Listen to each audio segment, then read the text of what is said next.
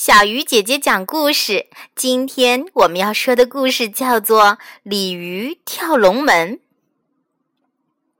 在很早很早以前，龙门还没凿开，伊水流到这里就被龙门山挡住了。在南山积聚了一个大湖，而居住在黄河里的鲤鱼们听说龙门风光好，都想去观光。于是，他们从南孟津的黄河里出发，通过洛河，又顺伊河来到龙门水涧口的地方。但龙门山上没有水路，上不去。他们只好聚在龙门的北山脚下。嗯，我有个主意，咱们跳过这龙门山怎么样？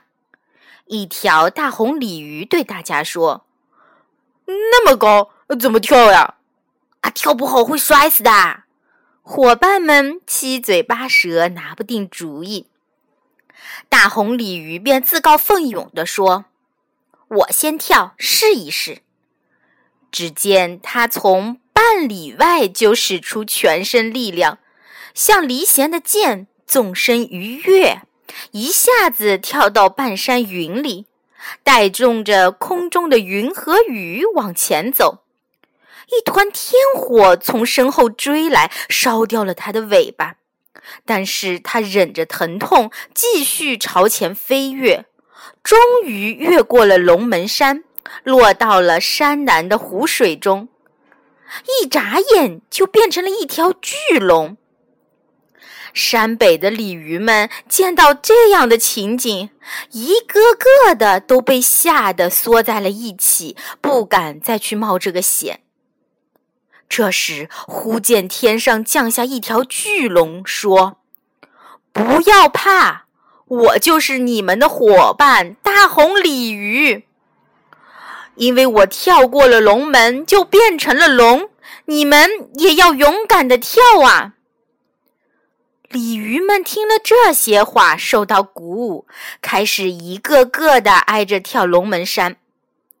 可是。除了个别的跳过去化为龙以外，大多数都过不去。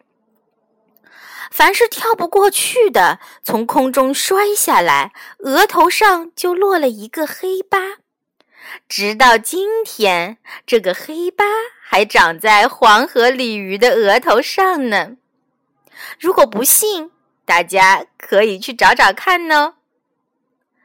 后来，唐朝大诗人李白专门为这件事写了一首诗：“黄河三尺里，本在孟津居。